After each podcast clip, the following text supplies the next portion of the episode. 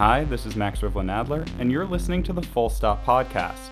As always, we'd like to thank our Patreon supporters for making this possible and receiving the perk of getting this episode a bit earlier than our other listeners. Full Stop relies on your support to flourish and grow. We're working on a ton of new and interesting projects, so your support is going a long way. And as always, directly to the writers and artists who make Full Stop possible. Thank you so much. Our website continues to be updated multiple times a week with reviews, essays, and interviews, so please check it out. Last month, we also published a brand new issue of our reviews supplement. It includes a special feature on the aesthetics of black and queer relationality. The essays and interviews in that feature optimistically find in instances of black art and in black life practices of world building. They attest that such worlds are built not only in works of black art, but around them, in the social relations that give them form, and that they give form to, in long conversations, in letters exchanged, in the proximity of sweaty clubs and houses of prayer, in subcultures large and small, flourishing in the cracks of the oppressively present world. You definitely want to give this issue a read. To get the latest issue of our review supplement, download a copy at our Gumroad shop, or subscribe by supporting our Patreon. This month on the podcast, we're featuring an interview between fiction writer and critic Greg Gerke and writer and editor Gabriel Blackwell. Gerke's essay, An Adultery, ran in full stop this past fall, and he's the author of See What I See, a book of essays, and especially The Bad Things, stories, which were both published by Splice. An expanded version of See What I See is out now. Blackwell is the author most recently of Correction, which contains 100 short story essays or something approaching that. It's pretty experimental. I'll let them take it from here.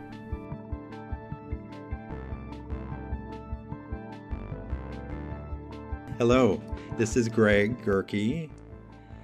And I'm Gabriel Blackwell. And thank you for tuning into our conversation.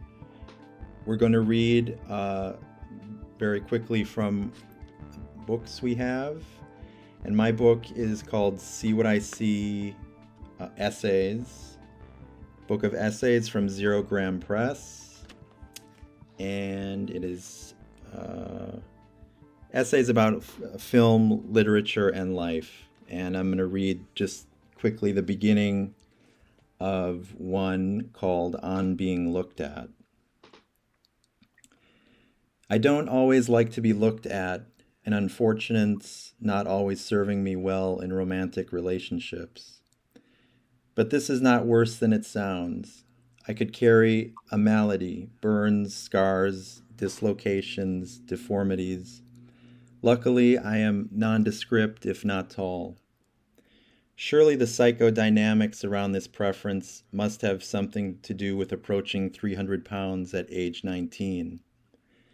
The therapists would say, and I agree, that we often retain the set of inhibitors that, that were given so much electricity when we were big that the charge doesn't altogether exit our bodies in the years housing a fitter frame. Still, time has passed, lives have changed, and one must begin the inquiry with one's location. I don't admire people who talk about Brooklyn in, in any casually deter- casually determinate way. Damn it, I live here. Yes, it's what it is if you abide, something quite else if you see it on TV or read about all the epithets directed at it online or in newsprint. There are three different Brooklyns, and I have no truck with the Williamsburg and Greenpoint youngins. I acknowledge and celebrate my status as not age appropriate for those quadrants places where Foxygen's funny little rock lyric, There's no need to be an asshole, you're not in Brooklyn anymore, was probably aimed after too many bewildering days and nights atop its streets, holding many layers of unswept construction dust. Bed-Stuy had gotten well eaten up by developers 15 years ago, and I don't see it much today, though I know Hot new restaurants open there every week. Coney Island, Sheepshead Bay, and Bay Ridge are distant lands with surf and turf, but I don't like straight beach, and it doesn't like me. The neighborhoods branching out from the Brooklyn Bridge don't really nuzzle against each other like those in Manhattan, where Chinatown suddenly becomes Little Italy after you overstep a discarded pizza crust. But wait, two turns, and now it is Soho, and there's William Willem Dafoe, shorter in real life.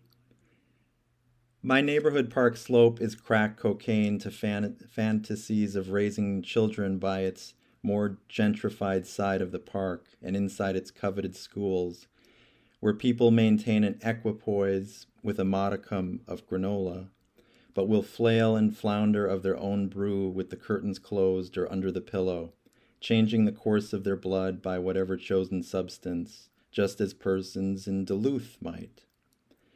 The people who shit on Park Slope do so because they can't order the contumely one feels in Soho, where an outsider only exists to be envying the ungainly and overtanned stars and moneymakers who live in the great towers of high security. You aren't necessarily excluded in Park Slope, though I recall dozens of Craigslist ads for roommates 15 years ago where men were explicitly told not to apply.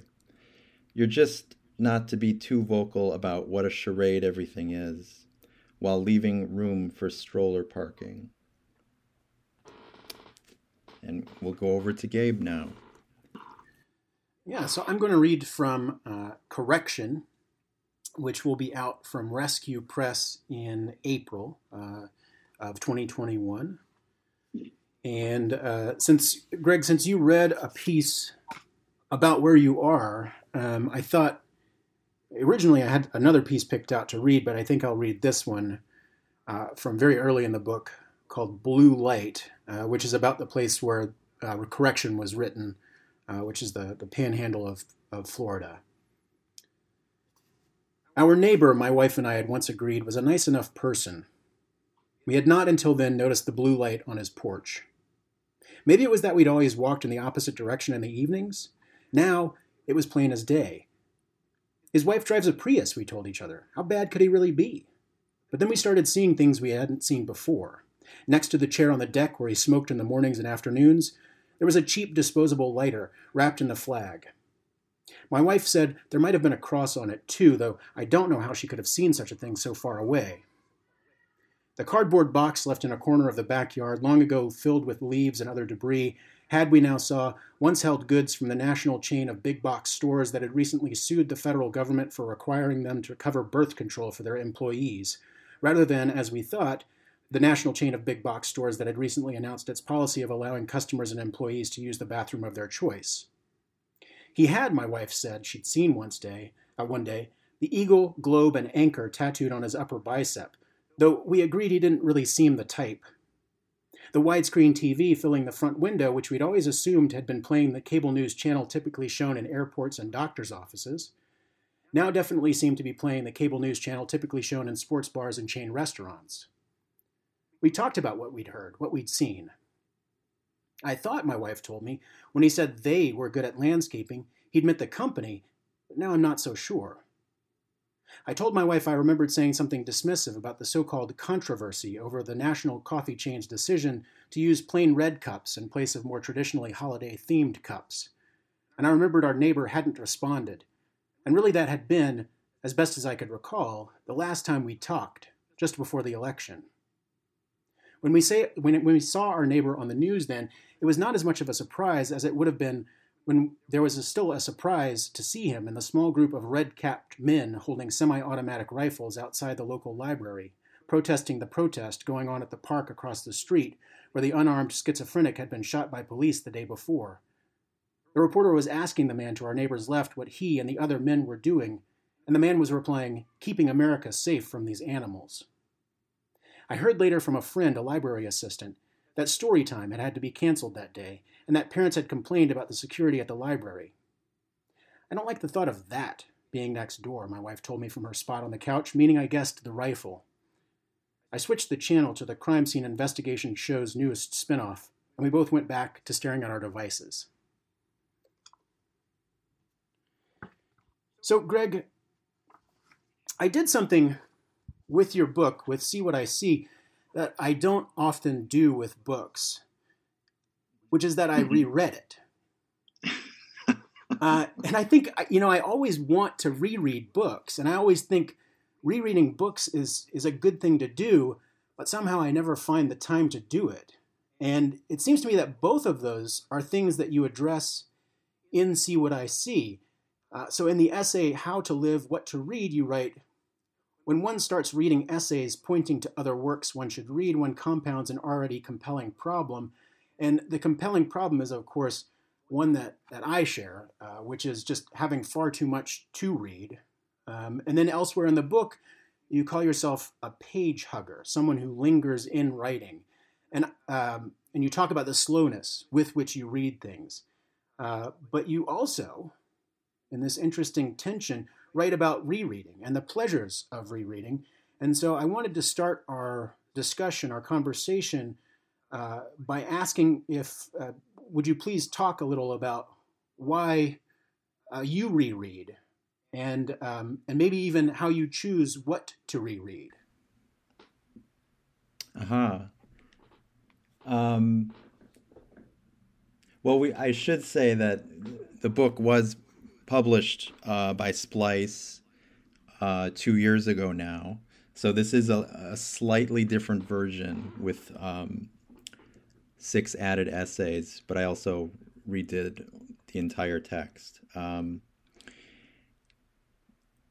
rereading, yeah, it's it's it, it's a strange pull. I think as I've gotten older, it's gotten stranger and stranger because you know there's so many things one wants to read. One wants to f- finish Proust and and read all the Faulkner, you know, or the Musil, the long book by him. And, and so sometimes I wonder. Uh, lately uh, I went to a a bookstore on a, a short trip about a month ago and, and bought a, f- a few things that um, that I've read a few times that I just didn't own, and one of them was J.M. Coetzee's first uh, autobiography, and I say that in quotes because he kind of plays with it. It's called uh, Actually, it's the second one. It's not Boyhood. It's called Youth, which is about his, I think his twenties and thirties, let's say, uh, in England. And, and, I've read that many times. I don't know, not many, but three times at least. And somehow I was just drawn to reading that again, even though I had many different books with me on this trip uh, that I was enjoying and that I'd never read before, but something just pulled me about going into that book again, and not even from the beginning, just reading passages ab- ab- about, say, his relationship to Henry James or Ezra Pound, because the last time I read those, I probably hadn't read, you know, too too much Pound or James, so I was kind of re re, re reviewing, you know, where Ha- has come from. Um, so I I think often I'll reread things to ignite my own writing because I I kind of know it.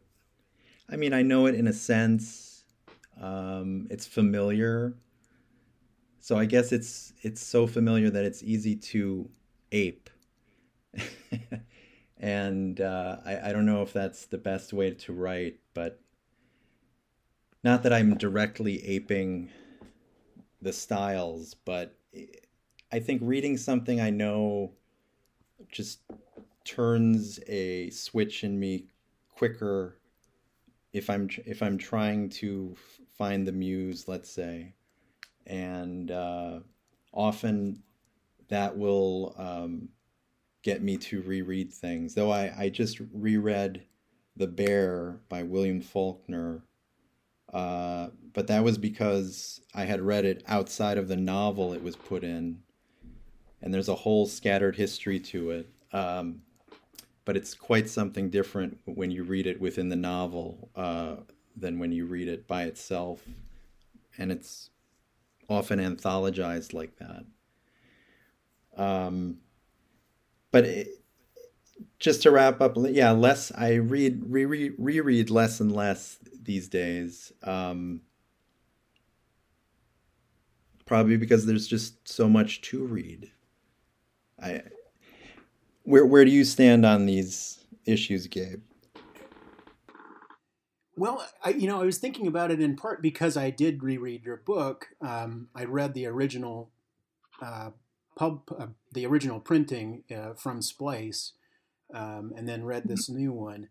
Uh, but I think actually it was because I was thinking, and I'm not sure where this train of thought came from, but I was thinking that there are books that I really uh, that didn't make an impression on me, or that I didn't much care for when I first read them, that have uh, with time become very important books to me and mm. obviously because I reread them, um, and and I do wonder. Um, this this is sort of uh, uh, psychoanalyzing maybe, but uh, I, I, do wonder uh, how many books I'm missing just because you know I read them and I think, well, that's really nothing special, and never return to them.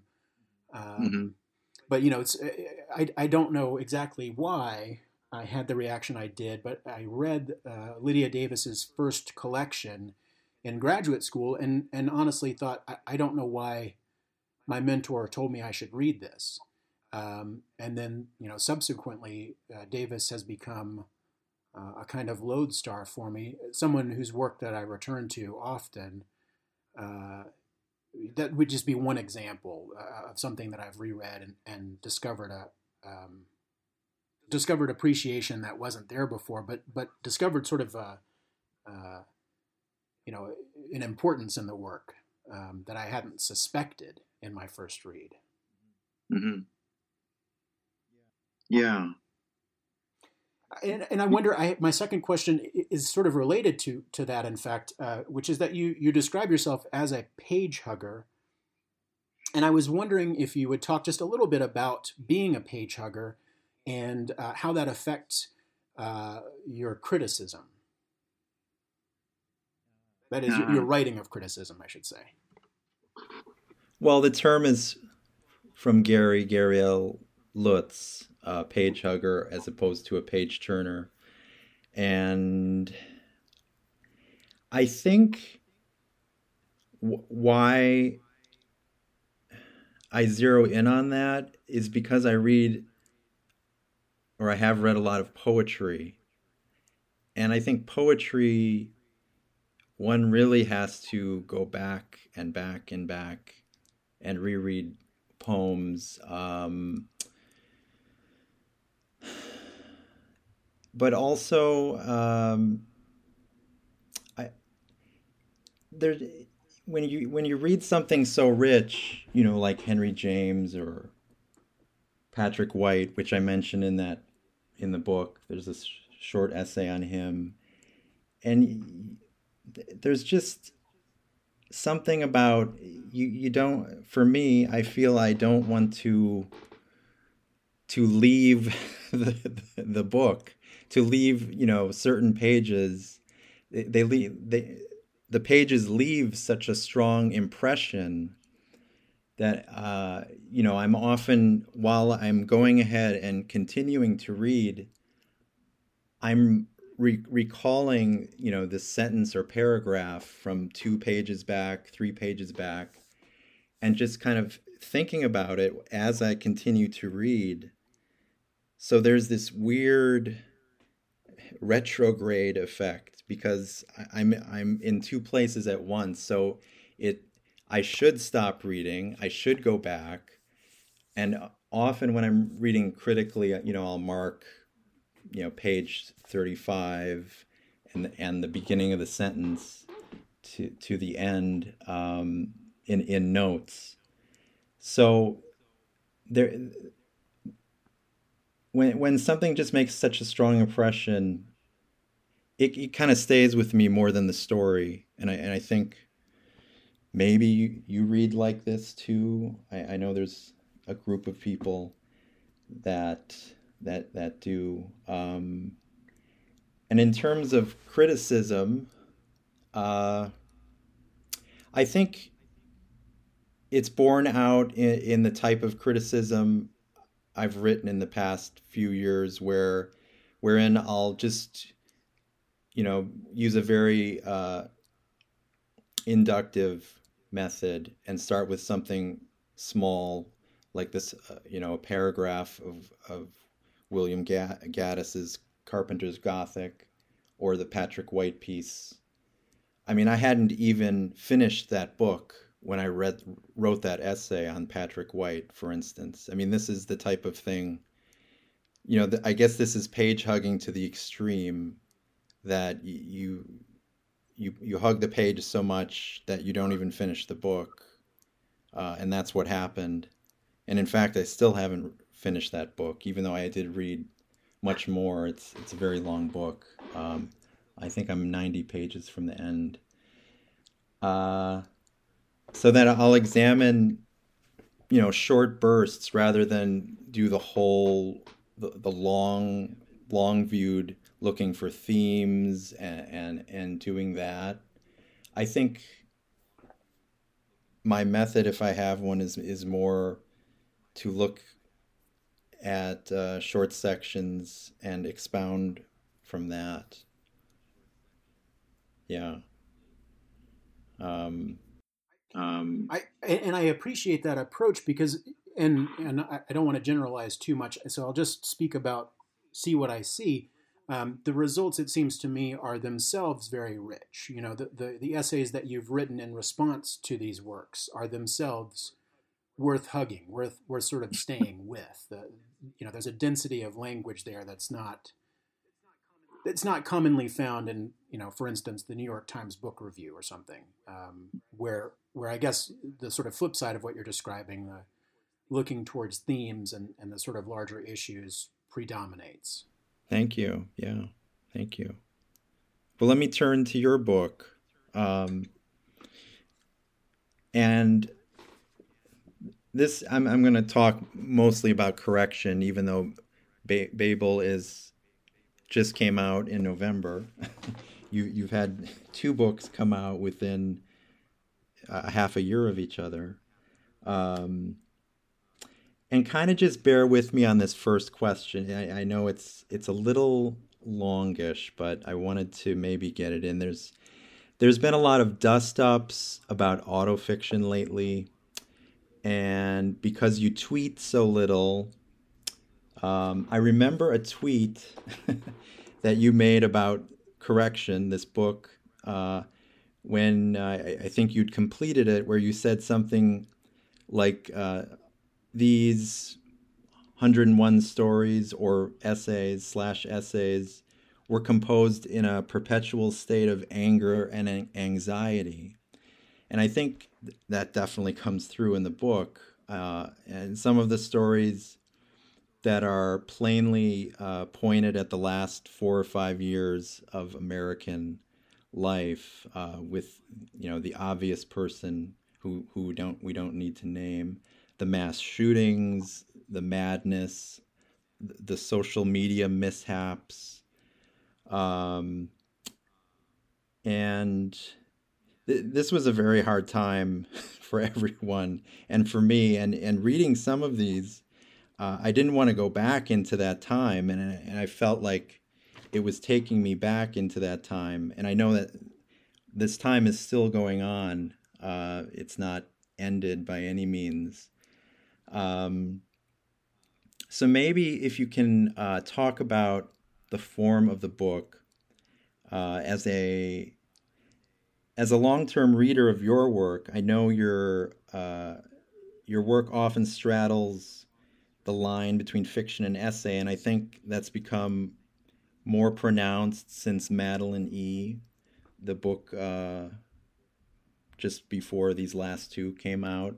And and just to add on to circle back to the autofiction, and that's a term that's pregnant with so many connotations. It's almost meaningless. Uh, you know, there's nothing of the standard there's nothing of the standard U.S. style autofiction in your books. I, w- I would say for me, um, uh, and I think William Gaddis def- defined what we might call autofiction very well. Like it, it seemed like uh, the writer was deliberately writing as a memoir to make it more real and to gain more audience sympathy.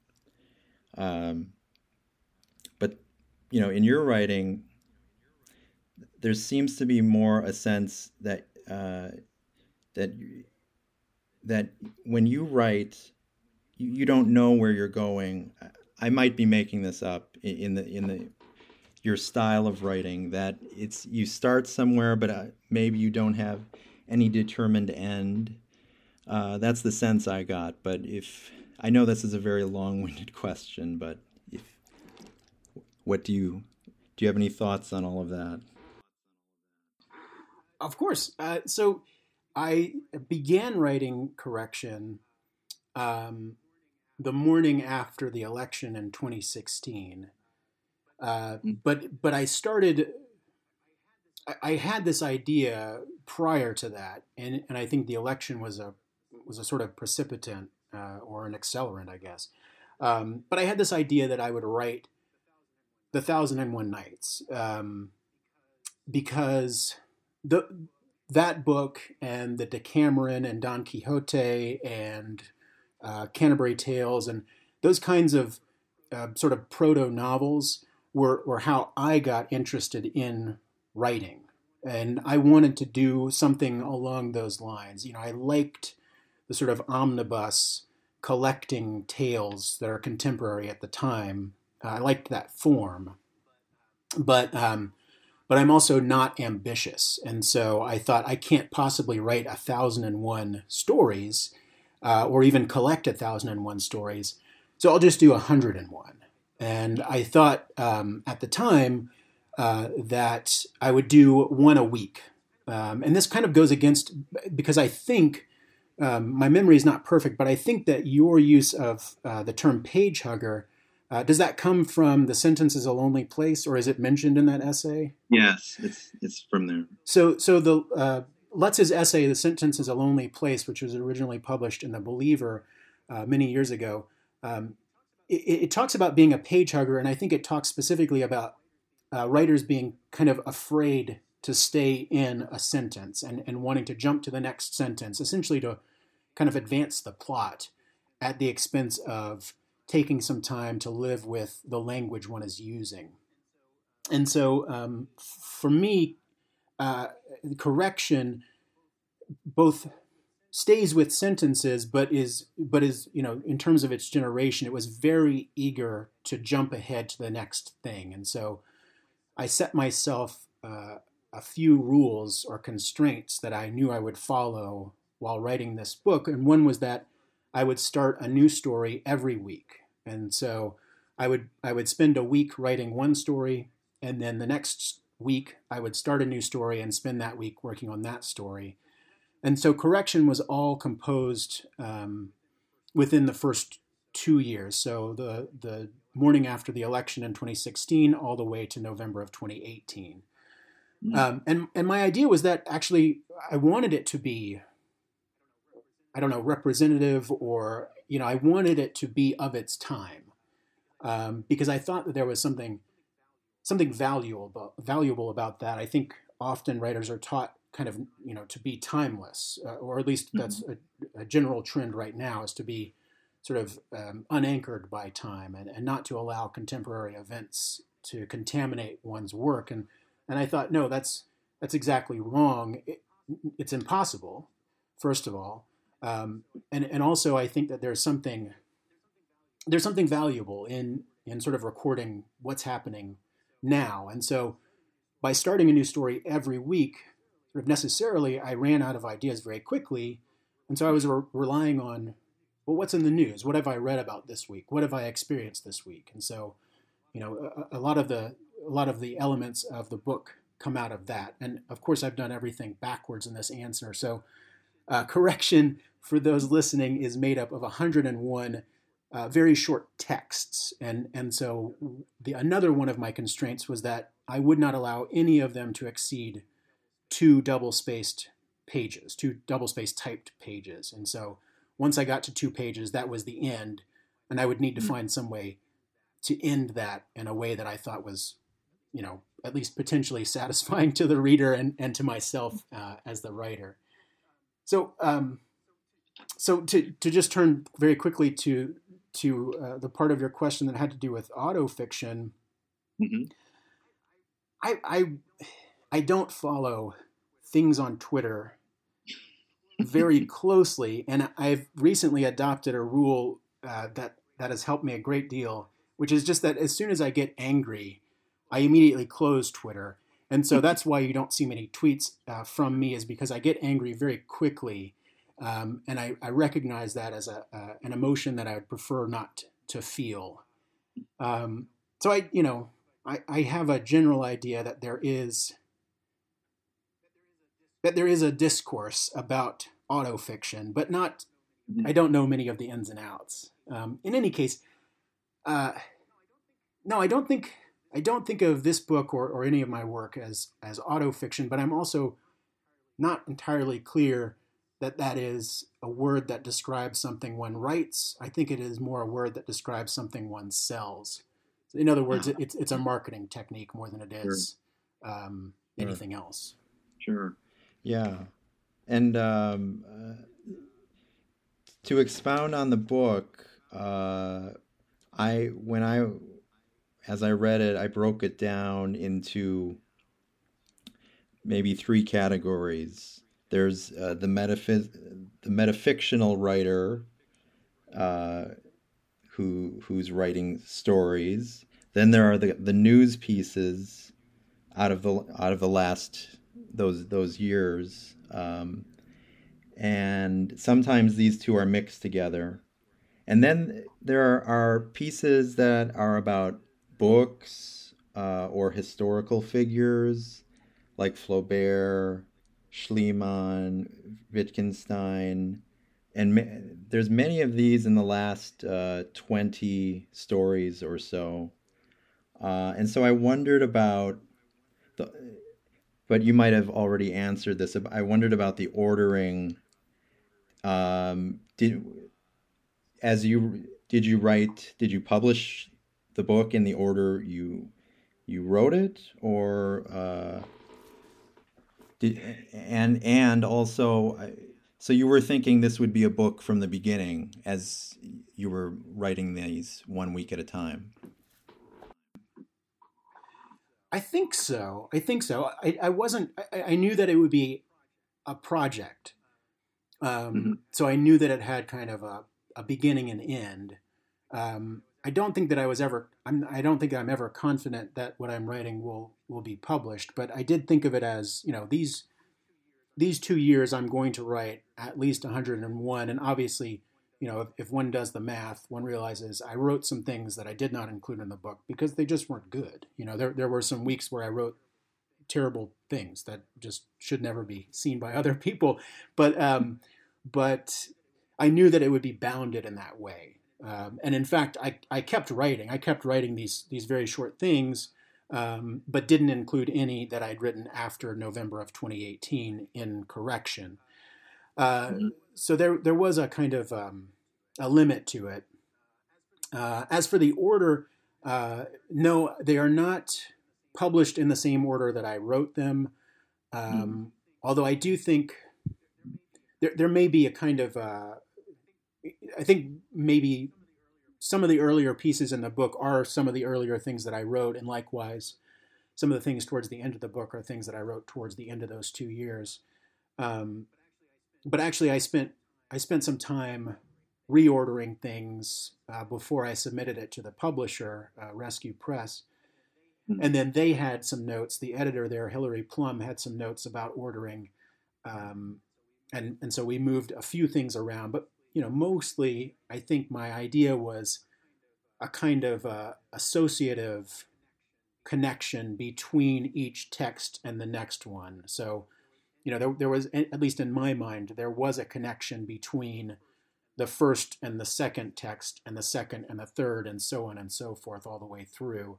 Um, but I didn't have any kind of grand uh, scheme for the book, and and I thought it would be really grating to have, for instance, you know, a whole bunch of the news items all together, or a whole bunch of the, uh, you know, the mm-hmm. fictions together, uh, the sort of literary anecdotes together. I thought that would be that would get on one's nerves pretty quickly, and so I I did consciously try to shuffle things around um, to that degree. Yeah. I'm um, speaking about structure, though. I'm I am uh, uh, curious about see what I see. Mm-hmm. Um, can you talk just a little bit about how this book came to be a book? Yeah, I never. It was not an idea of mine. It was uh, Daniel Davis Wood at Splice. He wondered about.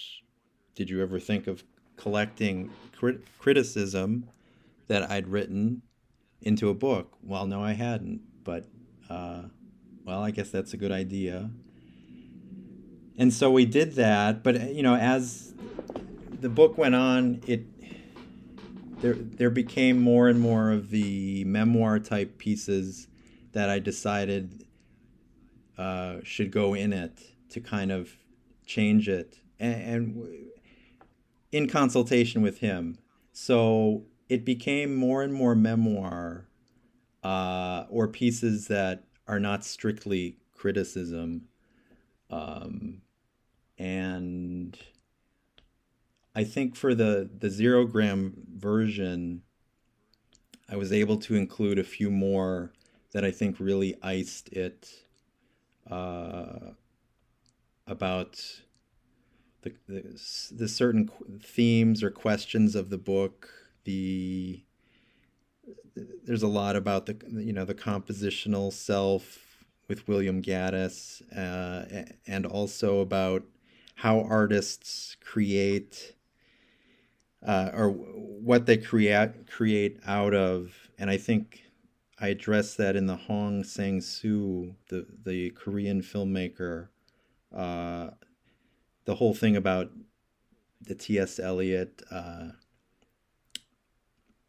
escaping personality. Uh, so I'm I'm very glad that the the book was able to get a second a second uh, version with with those things in because I was actually writing him while uh, the first book you know was going to press. So there was there seemed to be um, those ideas were kind of still in motion as uh, the book was getting ready to go out and th- that I could uh, piece together a few more um, meant something. And I, I think th- there's a lot of critical books that, that are just full of criticism and I mean, and, and, there are a lot that aren't, like say the the Geoff Dyer books, uh, which I think you're quite familiar with. Um, yes. But I I guess I'm I'm more in the Dyer mode than in the uh, or the Gassian mode. I mean, there's some memoir pieces in in the Gass books. Then say, you know, here's just here's my selected criticism from 2014 to 2018. Uh, I thought that would be too dry, and it, it's just not me because I, you know, I tried to relate it to my life, so that's why uh, that's how it came out. There's a there's a beautiful kind of like modulation to the book uh, because the way it's structured, the first uh, maybe 140 pages or so are are devoted to you your thoughts on on literature, and then there's kind of an intermezzo of about 40 pages. Uh, these more sort of blatantly memoir, memoiristic uh, pieces, and then you go into your thoughts on films. Um, mm-hmm. But but that last section, the film section, uh, it seems to me, and and this may just be an impression born out of um, I, who knows what, but uh, I did feel as though the film section continued that strain of memoir. Uh, it was a, a, little bit stronger in the film criticism than it is in the literary criticism. Um, not to say that those the literary criticism is is completely devoid of you know details from your life, but uh, but but the book has a kind of um, almost like a turning point in the in the middle section um, where where things become much more personal. Uh, yeah. In, in a in a really beautiful way, and and you know you're writing about these films that some of them I've seen, but many of them I haven't, in a way that's just extremely personal, revealing. I don't know. it, it is um, it's a refreshing, refreshing uh, take on on criticism. I think. Yeah, I think. I think that happened because uh, films are really closer to me than books, and even though books are incredibly close to me, film was the first love, and there's just more of a history with them, and uh, they but I, I, see yeah there there there's a couple there's a one about Antonioni and then one about Rohmer, which is very re- revealing um, which I was very worried about honestly I didn't know if I if I if I should do it uh, and I the it was never published. I mean, it's a very, it's almost 10,000 words. So I knew no one would publish it. So uh, it, it was just for the book. And I think I had to go over it a lot and change things. And uh, though I was just talking about this with someone in Highlight, I was talking to a friend, or I wrote about a friend, and I did send it to him before I published it to see if he would be okay, but I haven't done that in, in every case. Um, so, yeah, I, I just, there's something, you know, I think also because you watch, you can watch films with other people, mm-hmm. that that's why they're much more connected to people in my memory and books i mean you can read books out aloud to people but it's it's kind of not the same thing and you, you don't get the whole medium at once but films are are easier to share and it's it's a very strange sharing because you're both sitting there silently and there's a film on um, I think that's right. And you, you, you even you even bring that up in see what I see, uh, talking about you know trying to share a book with friends, mm-hmm. uh, which is something that you've done with me, um, and it is difficult. It, it, you know, it, it's not a thing that's easily accomplished. Um, in in films, it you know you sit together for an hour and a half or two hours and then mm-hmm. you have that shared experience. But with a book, you know, it takes weeks, sometimes months, um, and then at the end, unless you're reading in tandem, uh, there's always that disconnect. You know, I read this thing two years ago, and you just read it, and so uh, your impressions are much fresher than mine. And yeah, I, I, I can un- I can fully understand that. Yeah, yeah.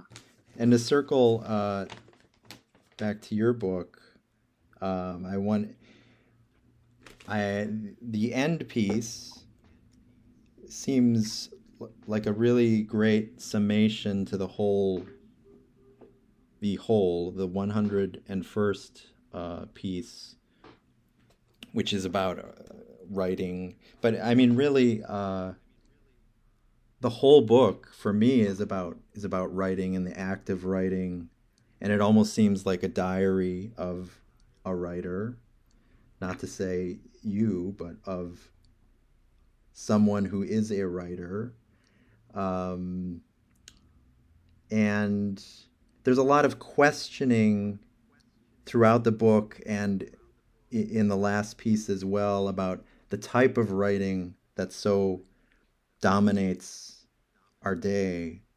Uh, and we've had many emails about this over the years. Um, you know, the type the type of writing that dominates today is almost like uh, oil painting representation before the before impressionism with your you know the standard realist New Yorker story. It it it just doesn't seem to do to to do for the time that, that we live in. And so I was wondering, you know, do radical times call for radical forms? Uh, what do you what do you think about that? And I, well, and I, I think, think your book does, you know, th- these are m- much more radical forms than people are used to. I hope so, because I, I think that the form is extremely important. I, I'm not sure how. I'm not sure how you can do more than you know just kind of didactic writing if you're writing in a mode that has been dominant for almost a century now or over a century now. Um, you know, I don't know how you can break people out of their way of thinking um, simply through the subject of your writing. I, I, think the form really has a very important part to play. And specifically with correction, again, uh, you know, the form of these pieces was born, um, in fact, partly out of my own schedule, which was very full at the time. I was teaching five classes, and so I mm-hmm. wanted to be able to keep writing but I knew I wouldn't be able to devote much time to my writing, and so this this form suggested itself. Um, there are no paragraph breaks. Often there are a few sentence breaks, um, and this was a way for me to streamline the process, to to make everything, to to reduce the number of decisions I would have to make in the course of writing something. Um, and my thought actually was was going back to um, the, the the group Wire's uh, first couple of albums, uh, Pink Flag and Chairs Missing, um, are these these amazing albums that have uh, so many songs on them because one of the things that they did that I admired so much, uh, Wire, is uh, essentially they would get their idea, the idea of the song out, and then the song would be over. There was no there was no repetition. Um, it didn't adopt that kind of you know chorus chorus verse chorus verse chorus verse. It didn't have that kind of structure. Instead, it might have a verse and no chorus and then the end. Uh, or uh, several choruses uh, with you know one verse interspersed. In, in, any case, they, they had this um, this idea that you know, a minute was fine for a pop song. That, that was more than enough time. You didn't need to drag it on for four or five minutes. And I took, mm. I, I tried to take that same attitude towards my writing, which is, you know, I can get this idea out in less than two pages. And so I probably should. Uh, there's no reason for it to be elaborated um, and made more and more baroque. Um, mm. And for me, at least, that was a very different approach because I think I think my longer work tends to be very tends to be very baroque, um, at least from my perspective. Uh, and so, you know, writing this book, Correction, uh, I wanted to just kind of get back to basics. You know, here's a story. Let me tell it as simply as possible.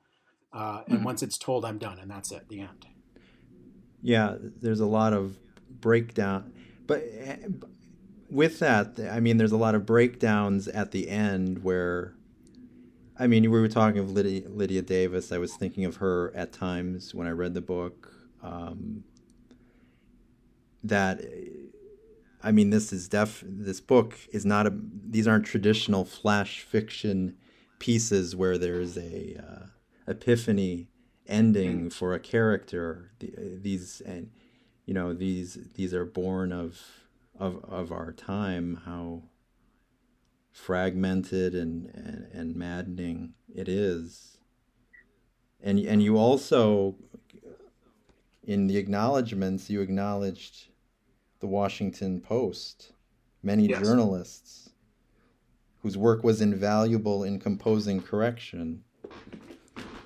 Can you say a little about that? Absolutely. I, I think um, I I wanted to be.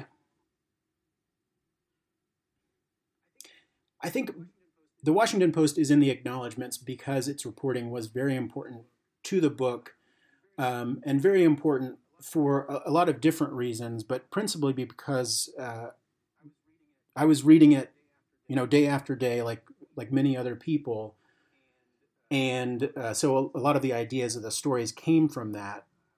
Um, you know, reading the newspaper, having these facts and information uh, to then chew over for the rest of the day, and um,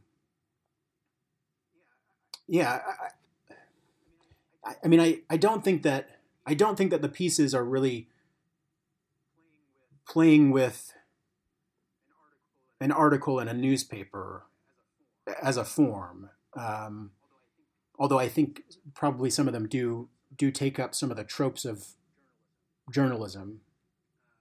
Um, but I do appreciate one of the things that I did make use of is that you know when you write an article about a current event, um, there is there isn't that epiphany.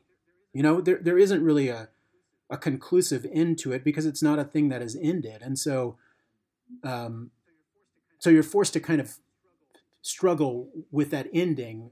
You know, it, it is a it's an ending that will be inconclusive. It's an ending that will be even possibly disturbing in the sense that you know you, you, you want to see what comes next. You're, you're not able to be satisfied with that one article or that one piece of story. Um, i like that. I like that effect. I like that feeling uh, and i hope i recreated that in at least some of the texts. Hmm. yeah.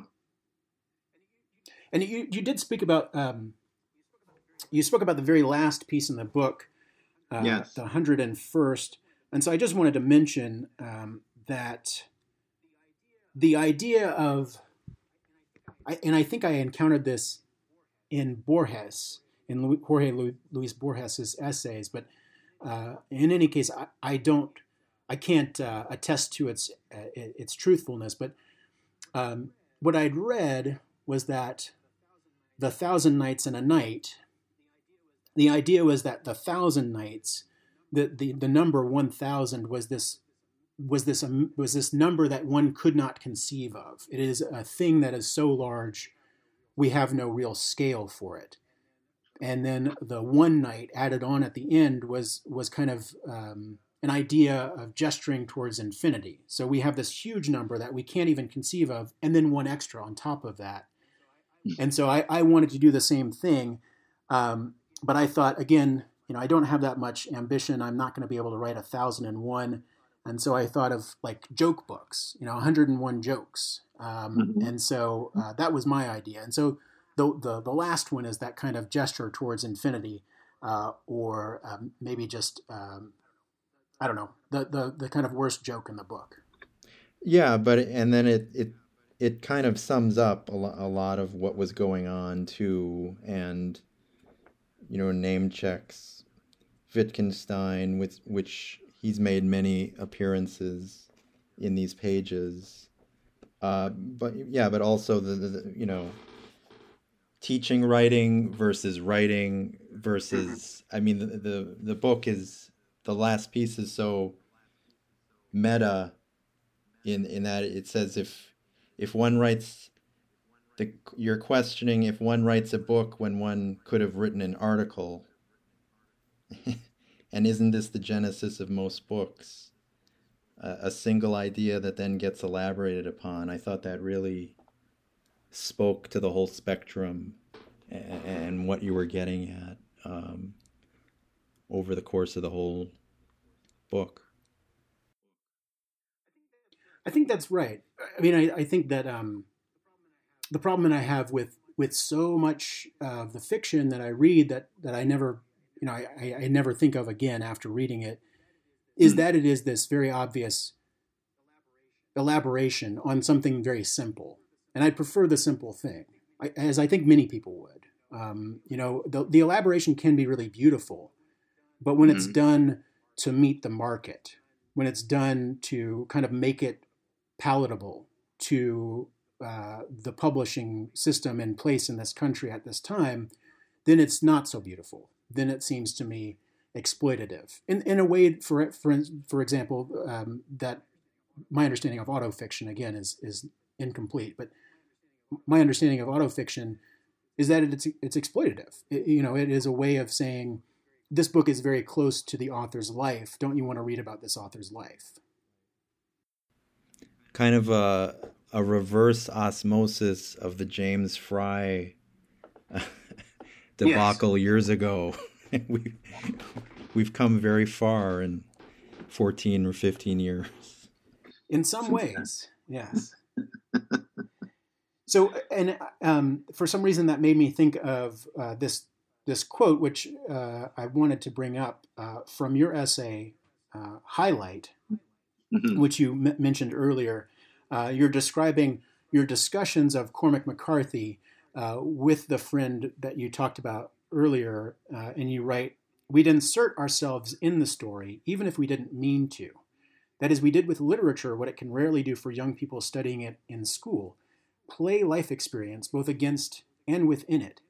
And what else but art, displaying characters like themselves, makes people question their own morality so vociferously, as it doesn't indemnify their life choices, but simply stands as a mythical portal. If life teaches life, art teaches hindsight.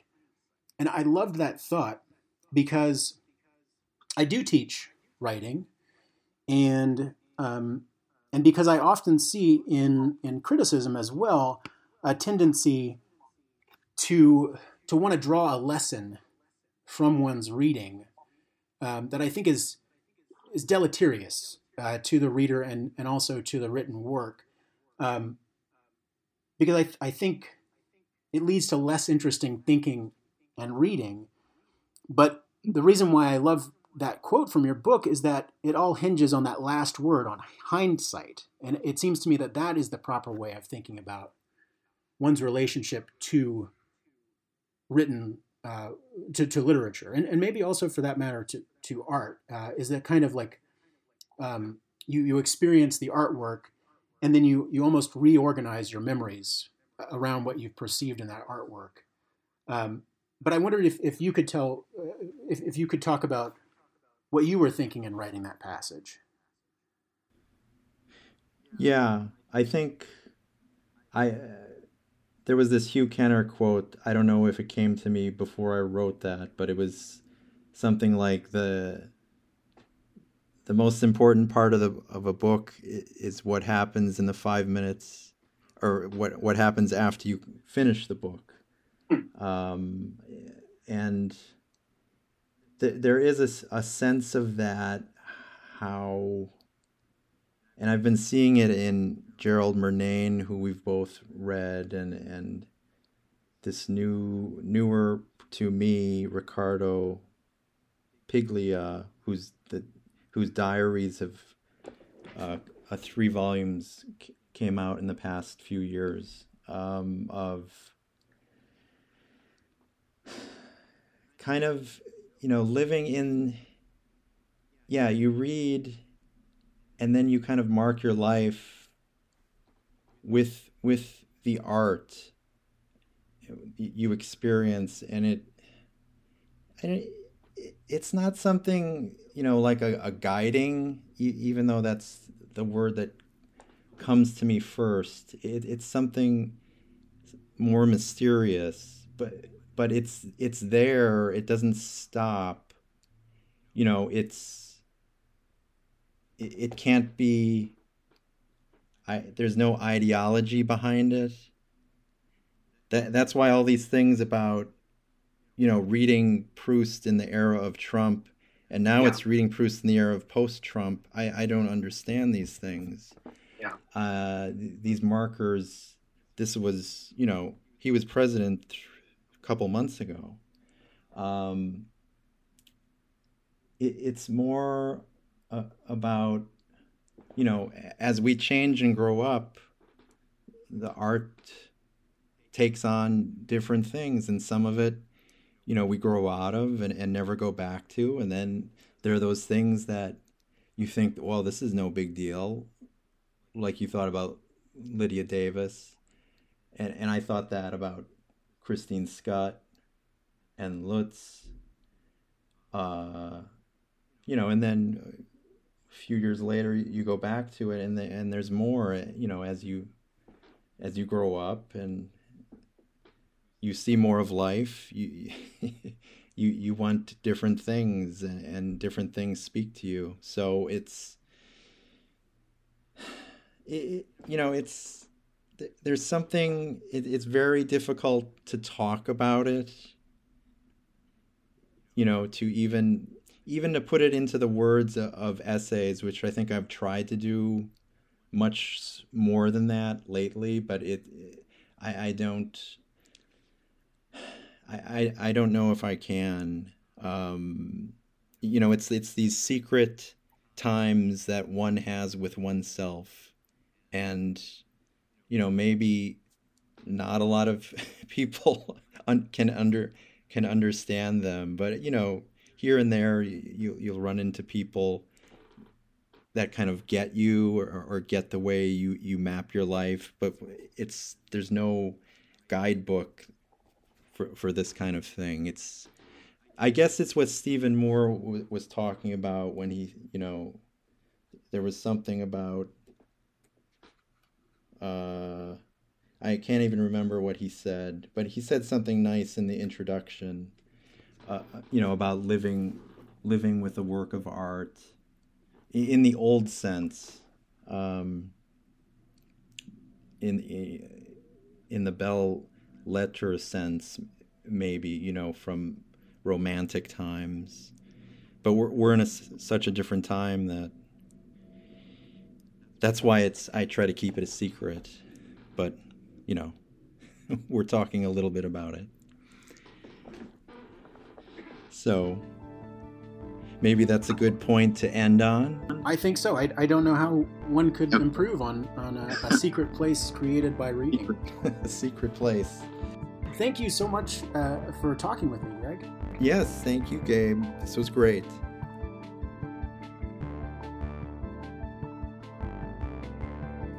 Thank you for listening to the Full Stop Podcast. You can support Full Stop at patreon.com backslash fullstopmag and always find a ton of reviews, essays, and interviews at www.full-stop.net. We'll see you next time.